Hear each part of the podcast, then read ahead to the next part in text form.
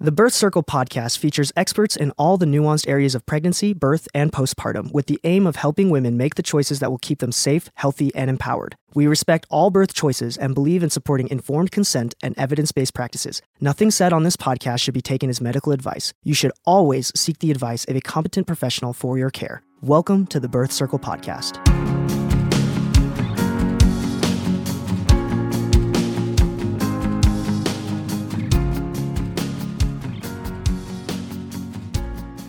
This is Sarah with Birth Circle, and today I'm so excited to have Annette Presley with me, and we're going to talk about uh, fertility, but not in in the way we normally talk about fertility. Annette has a really cool spin on it.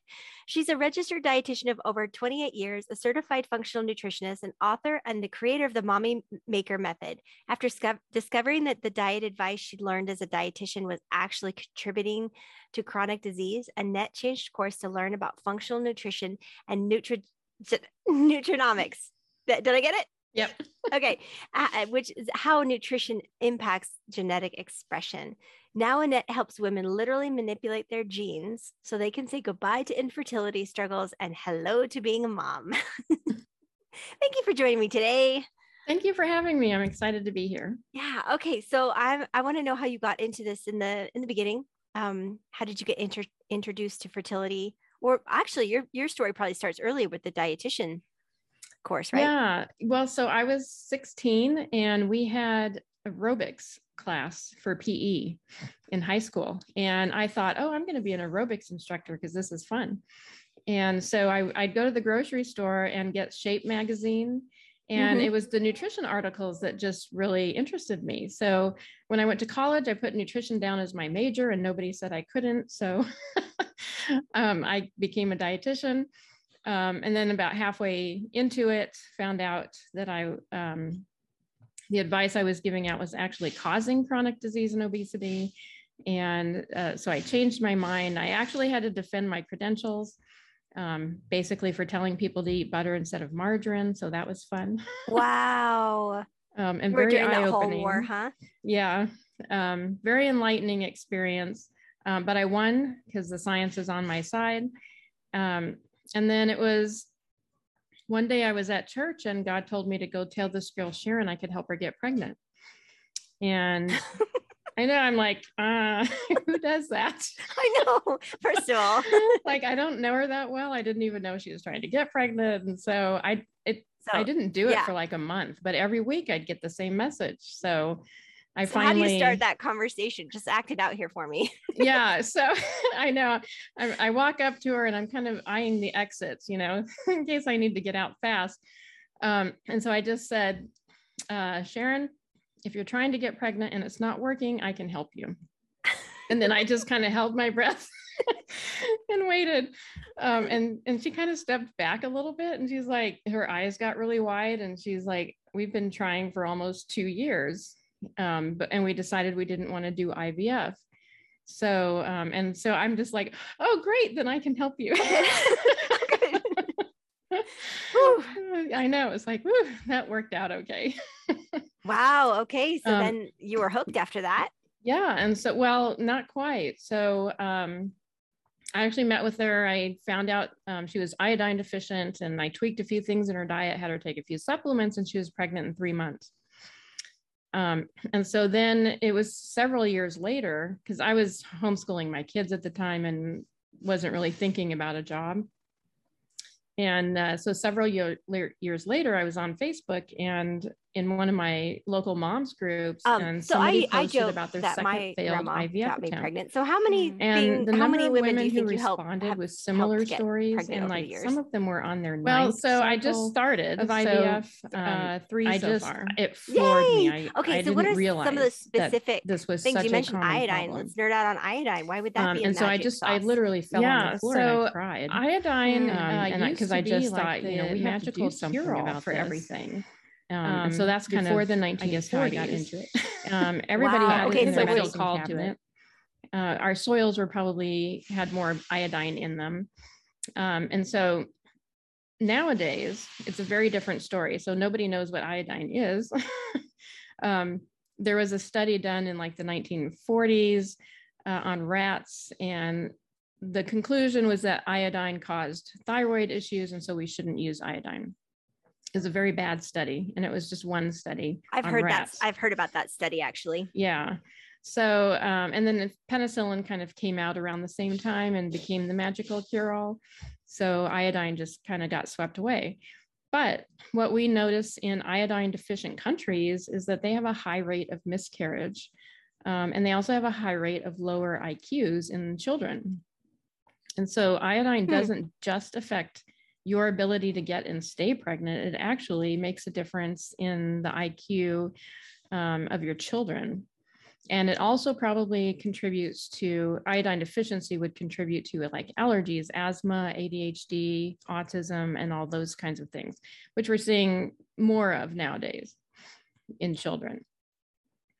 Um, and so the problem is that not only are we not getting enough iodine in our diet, and we think iodized salt is good, but it's usually the iodine is evaporated by the time you buy it on the shelf. so you're not oh, actually wait, it evap I thought it was a yeah. I thought it was a micronutrient. How how can something evaporate like that?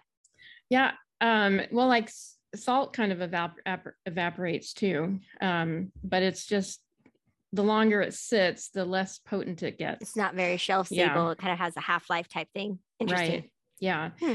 And so um, we run out of that. Um, and then the other problem we have, and we also don't eat a lot of seafood in this country, like sea, yeah. which are really high sources.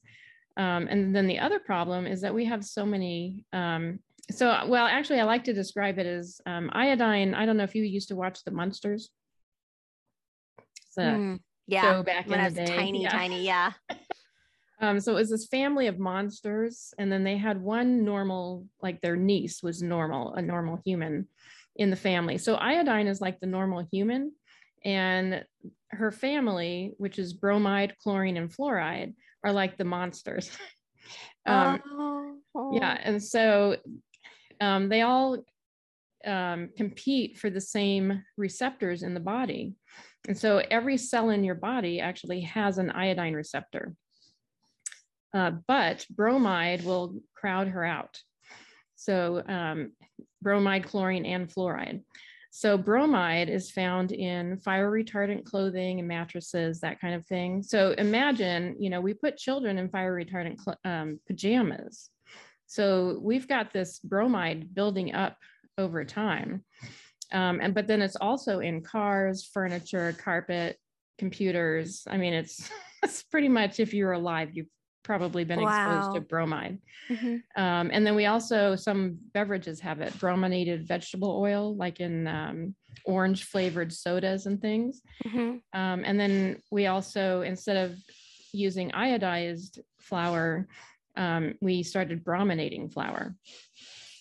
And so, why, again, whose idea was that and why? I don't know. was not a very good idea. Because bromine doesn't act the same in your body, but it's no. it's a it's mm-hmm. a, a, sister of. I mean, they're close on the periodic table. Right. So why would somebody think that's a substitution? Yeah, I don't know. I'm guessing it had something to do with money because usually that's the reason. Um, so but bromide is, is probably cheaper. There's does your nothing, body is no. it is it a micronutrient your body needs at all? So what does no. bromine do? Does it make it uh, a better consistency or does it help in it, baking? Yeah, it probably does, and it's it's probably cheaper to use maybe than iodine or or something. I don't know. Somebody, um, you know, I haven't really researched that to find out like why that happened. Uh-huh. Um, but it was really one of the dumbest things we've we've ever done. wow. Okay. So, and what does I've heard that um, iodine has uh, great to do a lot to do with your thyroid. So, mm-hmm. so what does okay? Keep just keep talking. I'm yeah. So your thyroid hormone hormones are um, iodine is a component of those. So if you don't have enough iodine, you're not going to have enough thyroid hormone, and that's and your thyroid kind of is like a regulator for everything else in your body um, include and it kind of works with all your other hormones. So if that if that's out of balance, you're going to be out of balance everywhere else. And then um, and then the you know we also have a lot of exposure to chlorine and fluoride too with fluoridated water. Mm-hmm. Um, you know, and chlorine is in all our water too, and we swim in it. And yeah, so we're just we've got all of these things taking iodine out. Um, and that's the one thing that we really need. Wow. Okay. So fluorine so if the if the receptors in your cells are full of fluorine and bromine, then it can't accept the iodine. Exactly. So it's kind of a plug. It's like having a clogged drain or something or clogged. Right. Yeah. And then we're not eating enough iodine either. So we don't get enough. And then so then the cure, the cure to that is just eating, having more iodine, like taking iodine supplement would would clear yeah. the fluorine and the bromine out of your system. Yes. Um, and also salt. So, you know, we're also on these low salt diets because, you know, salt's bad, right? Uh, well, salt actually is not bad. And salt, act, uh, a low salt diet actually acts like a contraceptive. And so part oh. of, yeah, part of that might be because um, it, it allows more bromine to come in. Mm-hmm. Um, so salt actually helps you detox the bromide so that the iodine can get into the cells. Mm. Um, so that's one thing that it does. Um, but there's a Indian tribe. I think it's. I think they're in Brazil. Um, I think they're called the Yanomamo Indians or Yanomamo, something like that. And anyway, they have a very low salt intake, and they have about one live birth every four to six years. And they don't use any contraceptive, and they have sex a lot. Wow. Um, yeah. So we actually need to eat salt. So one of the things I recommend to women trying to get pregnant is that you eat at least a, one and a half teaspoons of salt daily. Mm-hmm. And that can be like with your food and stuff. Is that, right. is that Na salt or potassium, the other salts?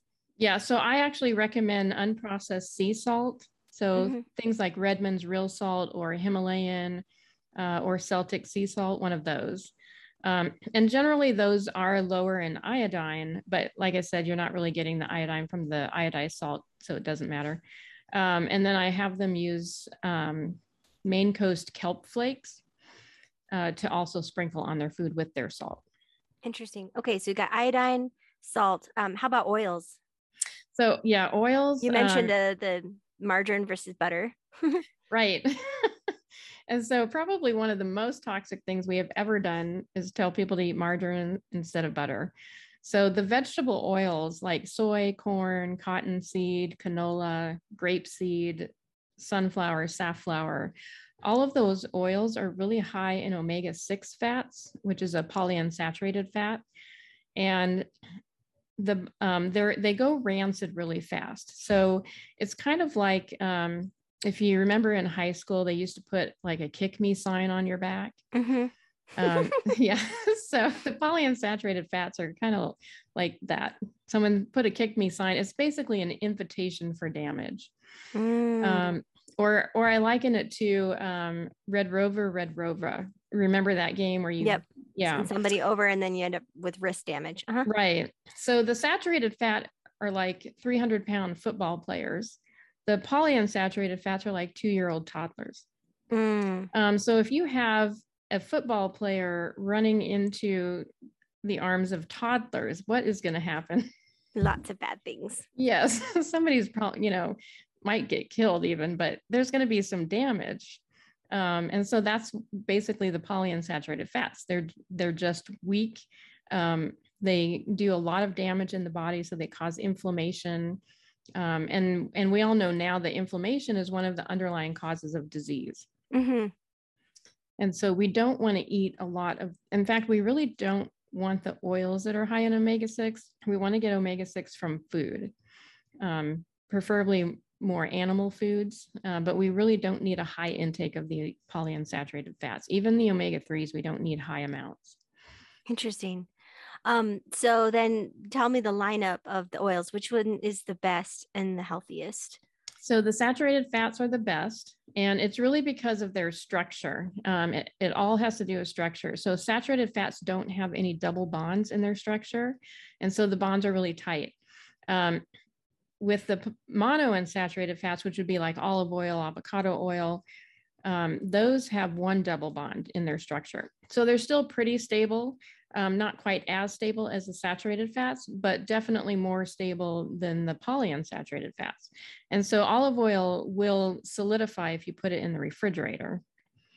Um, and the so it'll be like a solid fat like butter. Um, so it's the polyunsaturated fats. They have two or more double bonds. And so every double bond is like the kick me sign. So the more of them there are, the more damage you are asking for. Oh, okay. So saturated fats do not have any double bonds. No. Mm-mm. So they're very stable. They don't go rancid very easily. Um, and so those would be like butter, tallow, like beef or lard, um, duck fat, goose fat, What about coconut oil. So coconut oil would be a saturated fat as well, and Okay, so- palm oil. And palm oil? But Mhm. palm is comes out of endangered areas. Bad, bad. Yeah, yeah. If you do palm, I recommend the red palm um, Mhm. because generally that's sustainably harvested, and it's also a great source of vitamin E. Oh, cool. I bet you it's hard to get though. Um, well, in the health food store, it's not. Okay. What about the flashpoint? Are you uh, can you cook with these things? Yeah, so the saturated fats are the best to cook with because they don't go rancid as easily. The polyunsaturated fats, the last thing you want to do is cook with them because heat will make damage them e- even further. You never want to cook with canola oil. Cook with Right. butter. Yeah, Uh-huh. cook with butter, coconut oil, lard, lard and beef tallow really are the best things probably to cook with. Um, and then you can cook with olive oil. So it has antioxidants in it that protect it uh, from the heat. Got it. Okay. All right. So then those okay, interesting. So the and and I know we stopped using canola oil canola oil because you can like open the bottle and it can smell like Yeah. rancid. Yeah. And so it's usually rancid by the time you buy it. yeah, and some like when snacks and stuff go stale, it's not so much Mhm. that it's the oil that's gone rancid in them. Exactly. Yeah, gross. Okay, what else? Um, what other big items?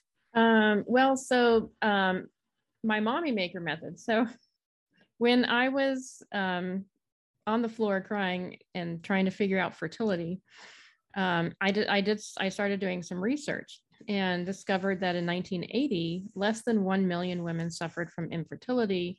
And now that number is over 6 million. Mhm. Um, and infertility has actually been rising 1% a year since 1990. Whoa. Um, yeah, and then miscarriages have been declining or rising also 1% per year. wow. So, like everything infertility related has been on the rise um, consistently. And so I started to think, well, what has happened between like 1980 and 2020 um, it, in the environment? Like what's different?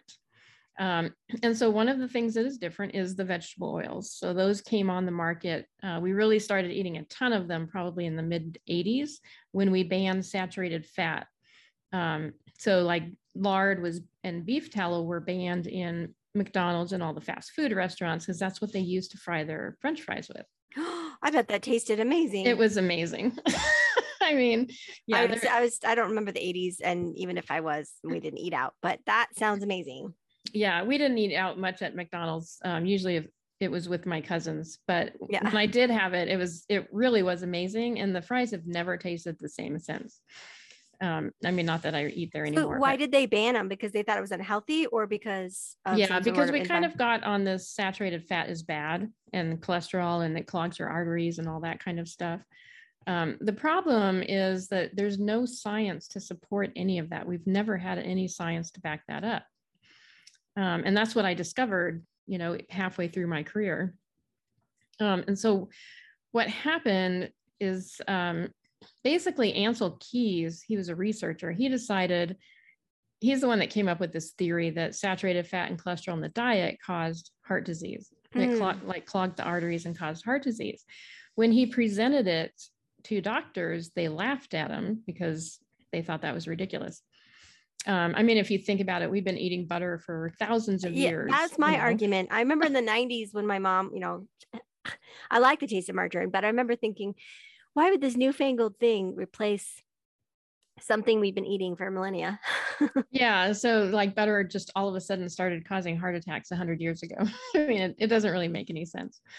Um, but so Ancel Keys was a very proud man, and so he didn't like being laughed at. So he designed a study to prove that he was right, um, which is really uh, not the way you're supposed to design a study. no So you're supposed to design it in such a way um, to eliminate as much bias as possible. Um, but he designed it to incorporate as much bias as possible.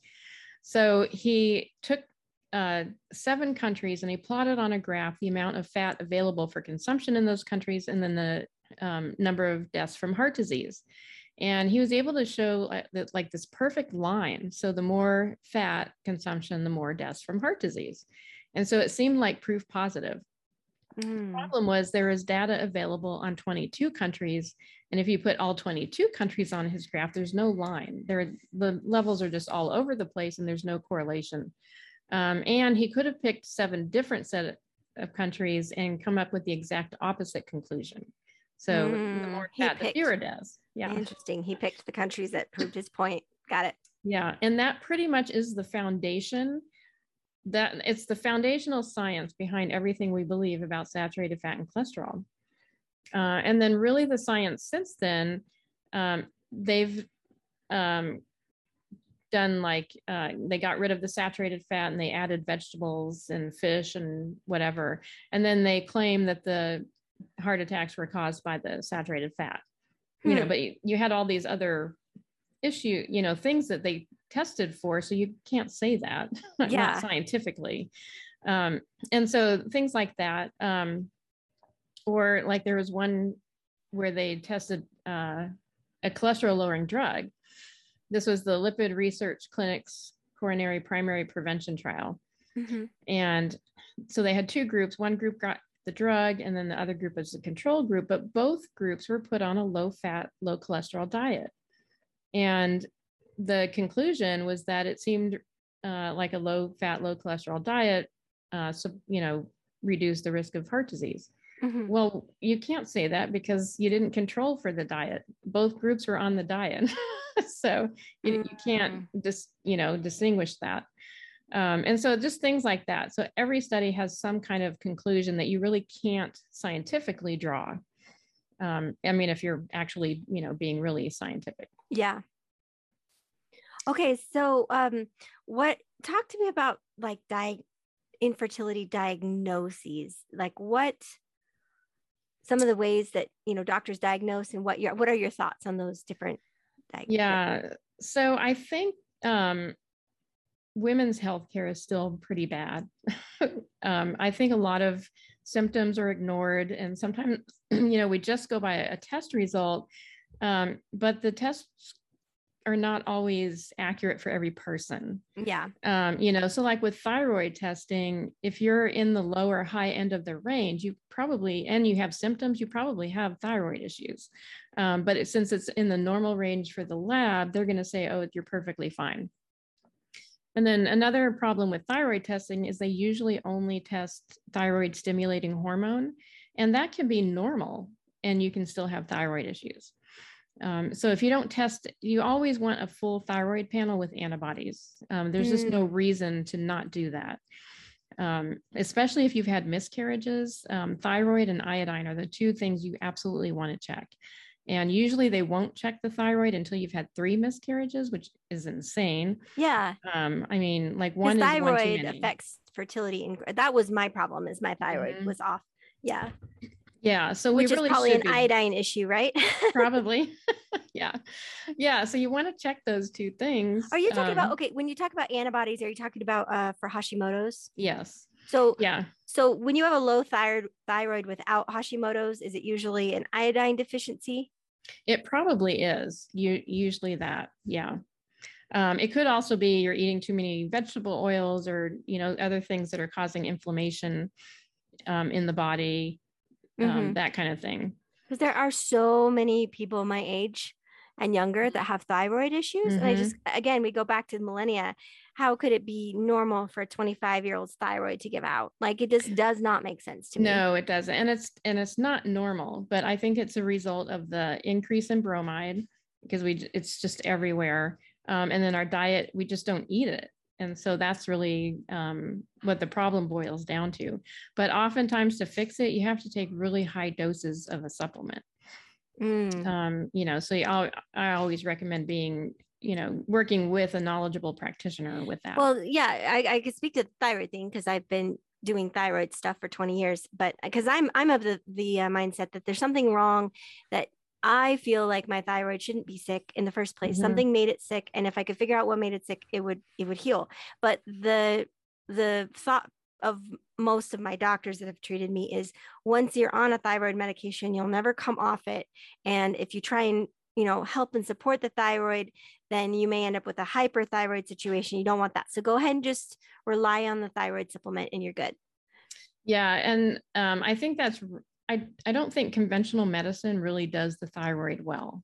Mm-hmm. Um, number one, they don't test all the markers, and they they'll usually put you on a medication just with the TSH alone, or something, um, mm-hmm. which I don't think is a good idea. But um, the problem is that we tend to look at things um, alone. So um, you know, if we just took iodine without considering supportive nutrients like selenium and vitamin C and magnesium, um, we would have run into problems.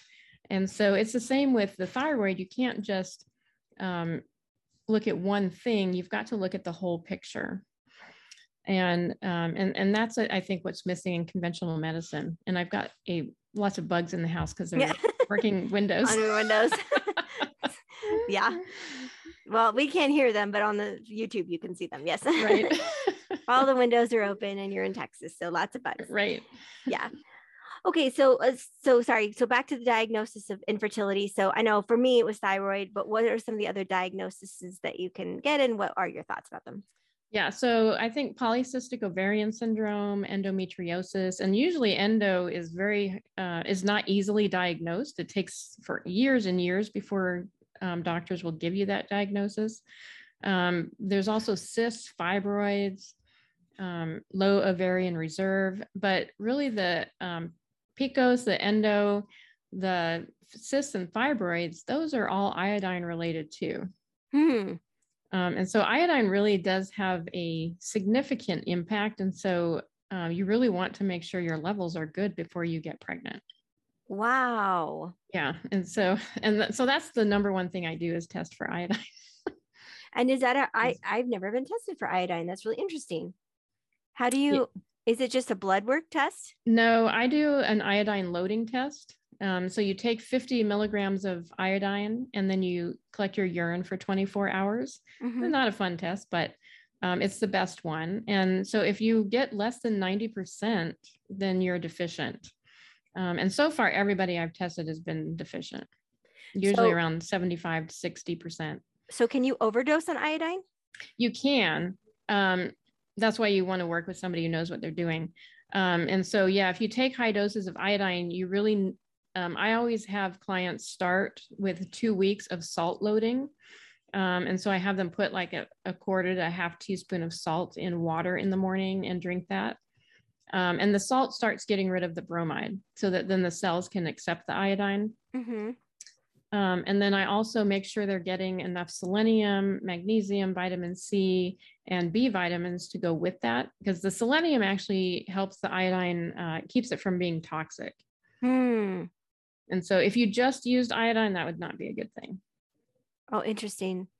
Huh. Okay. Yeah. Well, uh, so many things to screw up. So no matter so that it doesn't surprise me then that a lot of practitioners are nervous to talk about iodine because yeah. there's so many ways you can screw it up. It's not like a a vitamin that you know if you have too much you'll just pee out the excess. You can actually right. Yeah. What are some of the symptoms of overdosing on the iodine? Well, you'd probably have um, your thyroid would go nuts probably. like it would go probably go into hyper. So you might have more anxiety um, and things like that. Hmm. Um, and yeah, and so you you really do need to watch that. Got it. Okay, so when somebody comes to you uh, with a with a diagnosis, then do you take that diagnosis at face value? Are you looking for things that may have been missed? Obviously, looking for things that have been. So, what is your, kind of your thought process? They come and say, oh, "I just can't get pregnant because the doctor says I have endometriosis." Endometriosis. Sorry, can't say that. Yeah. so when I yeah, so I don't actually treat any diagnosis.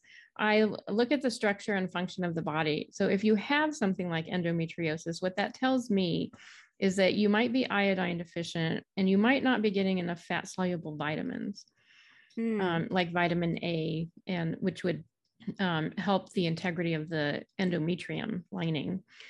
Um, and you know, and so those two things, because we know we're on a low fat diet, so we we do we don't get a lot of fat soluble vitamins, and some of those, like vitamin A, you can't get from plant foods, and plant based diets are all the rage right now, and vegan. So if that's what you're doing, you might not be getting enough vitamin A. Mm. Um, and so one of the things I do is test, um, do DNA testing. And what I can tell with that is if you're um, genetically predisposed to um, not being able to convert beta carotene, which is a precursor to vitamin A that's in plant foods, mm-hmm. Um, to vitamin A. Then you need to supplement? Then you need to supplement. Yeah. Wow. What about some of the other, B, you said B vitamins like niacin, B6? Yeah. B12, and so like... actually, B2 is the one I pay attention to the most. Um, really? Because, yeah, usually if you're low in B2, um, that increases your risk for miscarriage and preeclampsia. So I always um, make sure everyone's getting plenty of um, B2 is called riboflavin um, oh. in their diet. Um, and of course, you know, you need the folate and all that. So another thing that comes out with the DNA test is um, what I call a glitch, the MTHFR glitch. Mm-hmm. Um, so that makes you more likely to have fertility issues. Um, but the good news with DNA is um, while it doesn't change, so you have your genes and they live with you forever, um, unless you go to the moon or something but you know I'm, I'm, kind of assuming or live near chernobyl then you're right yeah um, yeah so you know it's the same but um, it's not your destiny so we can actually turn on genes that express for health or baby making mm-hmm. and we mm-hmm. can turn off genes that block baby making um, with food and nutrition and nutrients and so that's where the nutrigenomics part comes in Okay, so um, that is basically just taking your body's yeah, because I mean we're re- we're wired to procreate. We're mm-hmm. we're supposed to do that, and if something's blocking it, you're basically just optimizing things so your genes can. can exactly. So you're you're more of the mindset that we really can heal a lot of these mm-hmm. chronic illnesses. So what are some of the other? I mean, we talk about fertility. Chronic illnesses really affect fertility because yeah. nature's not going to want you to get pregnant because pregnancy is very expensive nutritionally and energetically, right? They right. So nature's protecting you from getting pregnant if you're not nutritionally optimized. Well, still, then the question is, how do people get pregnant like during yeah famine? But I mean, right? Really um, great genes. yeah, really great genes, or maybe they were not they were not nutritionally um they had all the nutrition they needed before the famine started but um but basically you're saying just returning your body back to whole health will usually solve most fertility issues?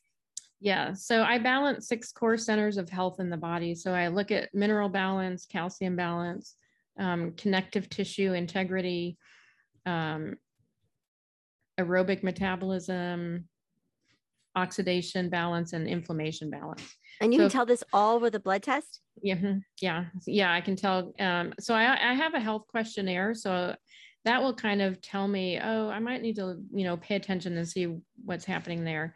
Um, and but the blood blood test will actually, based on their the results, I can tell, oh yeah, the, you're in an inflammatory state, um, or you've uh, got too much acid, or um, that that type of thing, and we can fix those things. Mm-hmm. Um, so I believe the body does want to be in he- in good health. And I think it's designed in a way to be in good health. And when it's not, it's because the body is trying to protect you. It's mm-hmm. it's trying to compensate for something that's not there. Um, and so we just need to put back what it's trying to compensate for. Got it. Okay. And not everybody's trying to conceive. So what are some of the chronic illnesses or chronic, yeah, chronic illnesses that people suffer with that I guess become just apparent when you're trying to conceive, but that are just always like low grade, crappy living? Like talk about our quality of life and chronic yeah. illnesses. well, I think the thyroid is probably one of the main ones. Um, and I think that probably impacts just about everything. I even think like fibromyalgia is probably an iodine deficiency. Um, wow. Yeah. That's a pretty bold statement. Yeah. so um, there's a lot of things like that that we just, you know, we never have any explanations for, but again, nobody's checking for iodine. Um, no. but the problem um, and I what I really figured out was that our biology is no longer a match for our environment. Um, and so that's what, you know, between 1980 and today, all the things that have changed. Um, and so if you can imagine somebody's throwing darts at you, um, you know, one, two, three darts, you're, it's going to hurt a little bit, but you'll be fine. But if they threw hundreds of darts at you and they just never stopped throwing darts at you, you're going to be a bloody mess on the floor. Um, I mean, you point, use right? you you pick the best metaphors. I will give you that. yeah. So yeah. the environment is throwing darts at you, um, and we call these darts toxins. And so we have so many toxins out there today. They're in our skincare products, um, the laundry detergent, um, dryer sheets. You know, we put it in our yard and weed killer, um, plastic. I mean, it's just it's every everywhere is some kind of environmental toxin. Mm-hmm. And so some of these we can get rid of. Um, we can avoid, you know, we can change the kind of products we put on our skin. Um, but then some of them we can't. Um, so they're just going to be in like glyphosate until we ban that completely. Um, it's going to be in the air. Yeah, Roundup. It's going to be in the air. Um, and we're not going to be able to avoid it completely. So the the problem is we need to get our biology um, adapted, I guess, to dealing with these toxins. So my mommy maker method is a two-step process. Number one, you stop the toxins that you can. And then number two, you shield the body from the toxins you can't stop. So um, it's kind of like Star Trek, you know, with the shield around the ship. so the bombs and with the metaphors. Yeah. You, yeah. no, I love it. I love it. Okay, cool. So stop the ones you can control. And a lot mm-hmm. of that's like maybe cleaning products, yeah. know, maybe choosing not to drink gasoline. No, I'm just kidding. Right. What yeah. are some of the other things you could pick to stop? Like yeah. So the number one thing is stop the vegetable oils. Those oh, are yeah. some of the most toxic things. Um, you want to stop genetically modified organisms um, because those are usually heavily sprayed with glyphosate. Um, and actually, uh, GMOs also in animals cause organ damage. So that they're going to get chronic illnesses there, um, death, and infertility. And we've never studied those in humans. Hmm. So um, but the FDA decided they were safe and threw them out on the market in the early 1990s um, without anybody knowing about them. Mm-hmm. Um, so we need to stop those. Um, and those you can uh, buy organic uh, food is the best way to stop that. Um, and then dryer sheets. I would stop using dryer sheets. Mm-hmm. Use the wool balls or the silicone balls and put essential oils in them. Mm-hmm. Um, and then nail polish is actually highly toxic. Um, and this will show up in your urine even. Whoa. Um, so, you know, if you visit the nail salon, you want to try to find a green one if you can. Otherwise, at least sit by the door so you have people walking in and out with some air flow and bring your own nail polish that doesn't have all the toxins in it. Got it. Cool. And then stuff that you can't control, yeah, so that's where we want to make sure that our nutrition is up to par. We're eating our fat soluble nutrients, or our iodine is good. Um, and so iodine deficiency is also a main contributor to breast cancer mm. as well. And we have seen an increase in thyroid issues and breast cancer um, and infertility. So all of these iodine related um, illnesses are on the rise. Wow, makes me want to go look at some iodine research. Um, okay, so those those are the basically the two core tenets of the mommy maker method. Mm-hmm. Tell us more about um, how people can learn about that and reach out to you and all the things. Yeah, so my website is getpregnantplan.com. And then I do free consultations. Um, and so that's at getpregnanteasier.com. And so, if, you know, if you're trying to get pregnant and it's just not working and you've tried everything. Um, if you haven't tried me, you haven't tried everything. Yeah, there you go. say that. Um, but you can. And then book- you you I mean you can't serve all of the millions of no. Yeah. So what is what are some of the things somebody could ask to get to the right person to help them? Like what are some of those key like secret questions that somebody were to come to you be like, I am the person for you. That they could then, you know, go out and find a provider that potentially does similar to what you do. Yeah. So I would ask, uh, so definitely ask for a full thyroid panel with antibodies. If they're going to do a thyroid test, make it that um, and insist on it.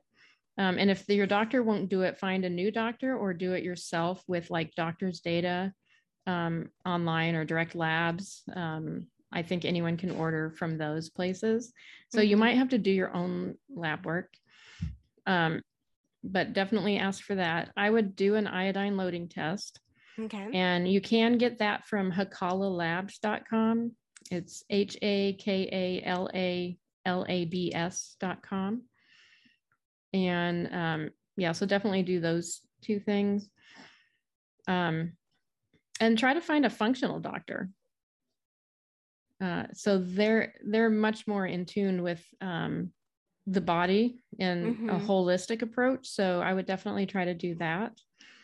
Um, and then I'm working on a um, a course that people can go through that will help them get rid of the toxins that they need to and and think about the nutrients that they need um, and building up the health of the body mm-hmm. as well so i can reach more people that way um, so yeah i'm trying to figure out way, ways i can get yeah uh, because more, what you're more saying information is, is, it makes a lot of sense but it goes against what a lot of people yeah. are hearing at their doctors so it's like okay who do i listen to some nutritionist on the internet or my doctor. Right. I think what you're going to say though eventually is going to be I mean you're going to be obsolete and that's the goal right right what you're saying today i mean some of the stuff we generally understand that margarine's bad now but 15 years ago there was still that you know big mm-hmm. and also uh, i know like the low low carb diet you know low fat was all the rage and now people are understanding actually low we carb need- is is okay too. You're not going to kill yourself with right. low carb. so, I mean, it's just things change and hopefully, hopefully the next generation looks back on, on your work and says, oh, that was so adorable that she had to fight so hard for iodine. Yeah. right. Yeah. It is terrible that we have to fight so hard. I mean, you know it's a, we're in a science field and it should be open to debate and discussion and asking questions and challenging answers mm-hmm. um, you know, think, hopefully we'll get there someday. I think your thyroid testing though, your thyroid comment, I, I love it because um, when I first got my first thyroid test about uh, 20 years ago, when I was trying to get pregnant with our first, um, the my my grandma who's a homeopath she said go in and get the full panel go in and i went in and asked for the full panel and they didn't know what i was talking about and i had to fight mm-hmm. for it and they did the wrong one i said no i need you to check the t4 or whatever i don't remember the rules right and and um i fought for that hard for the first five almost maybe up to 10 years. And now no matter where I go, I say full full thyroid panel and they're like, oh yeah, yeah, we already do that. We know that. You have to check the T4, blah, blah, blah, blah. So I think that's pretty cool that just in, you know, my 20 years of experience with thyroid medication that things are changing. Yeah, that's really good. Um, yeah. So maybe yeah. eventually they'll say, "Oh, you you have hypothyroidism. Let's look at your iodine levels." Right. There's the next step, right? The next frontier. yeah, we need to get over our fear of iodine for sure. Yeah. Um, and then um, people can also follow me at the Mommy Maker on Facebook, Pinterest, and Instagram. All the things. Cool. Yeah. Thank you so much. This has been really, really interesting. I know there's also a book out there about iodine. You've probably. Yeah, yeah. I think Iodine Crisis. Yeah. Um, and then, yeah. yeah. Dr. Brownstein has also written a book on iodine.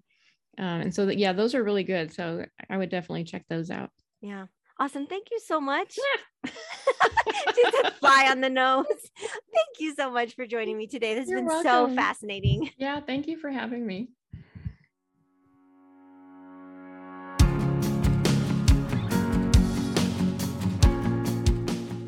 Please visit us at birthcircle.com, join our Facebook groups, or find us on Instagram and Pinterest. We hope you'll use our resources to support your birthing experience.